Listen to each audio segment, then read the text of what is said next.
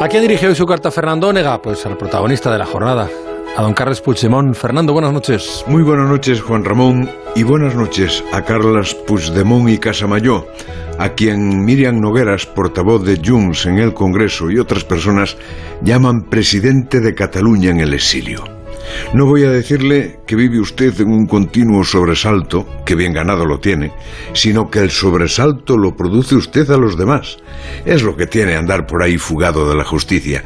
En cuanto se descuida, un policía descubre su nombre en la lista de personas en busca y captura y le echa el guante. Después pasará lo que tenga que pasar, que lo suyo es un barullo jurídico, pero de momento pasó una noche en Chirona para que vea lo que pasaron Oriol Junqueras y los demás. Con usted viaja la desgracia, Puigdemont. Es usted un destructor.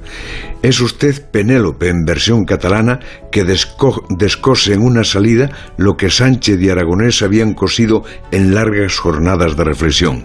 Si quería cargarse la mesa de diálogo, casi lo consigue y a lo mejor todavía lo consigue en plenitud.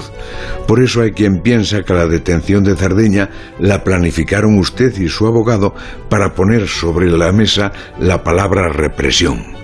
Creo que usted es tan demoníaco como para planear eso y mucho más, pero no lo considero tan inteligente. Salió así porque Carlas Puigdemont es carne de juzgado y vaya por donde vaya, siempre habrá un policía que le pide que le acompañe y siempre habrá un juez que le reserve la suite de un calabozo. Así lleva usted 1426 días, superando la marca que parecía insuperable de los mil días sin renovar el Poder Judicial. Ignoro los que le quedan porque pueden devolverlo a España o pueden devolverlo a Waterloo. Pero esta noche quiero decirle algo. Entiendo, como no, que propugne la independencia de Cataluña.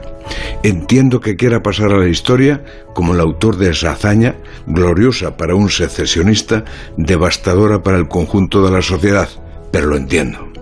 Lo que no puede pedirle al resto de España y a la mitad de los catalanes es que se le perdone el daño que le hizo a este país con sus palabras sobre nuestra democracia, con su descalificación de nuestra justicia, con su odio a lo español, con su afán devastador de la convivencia.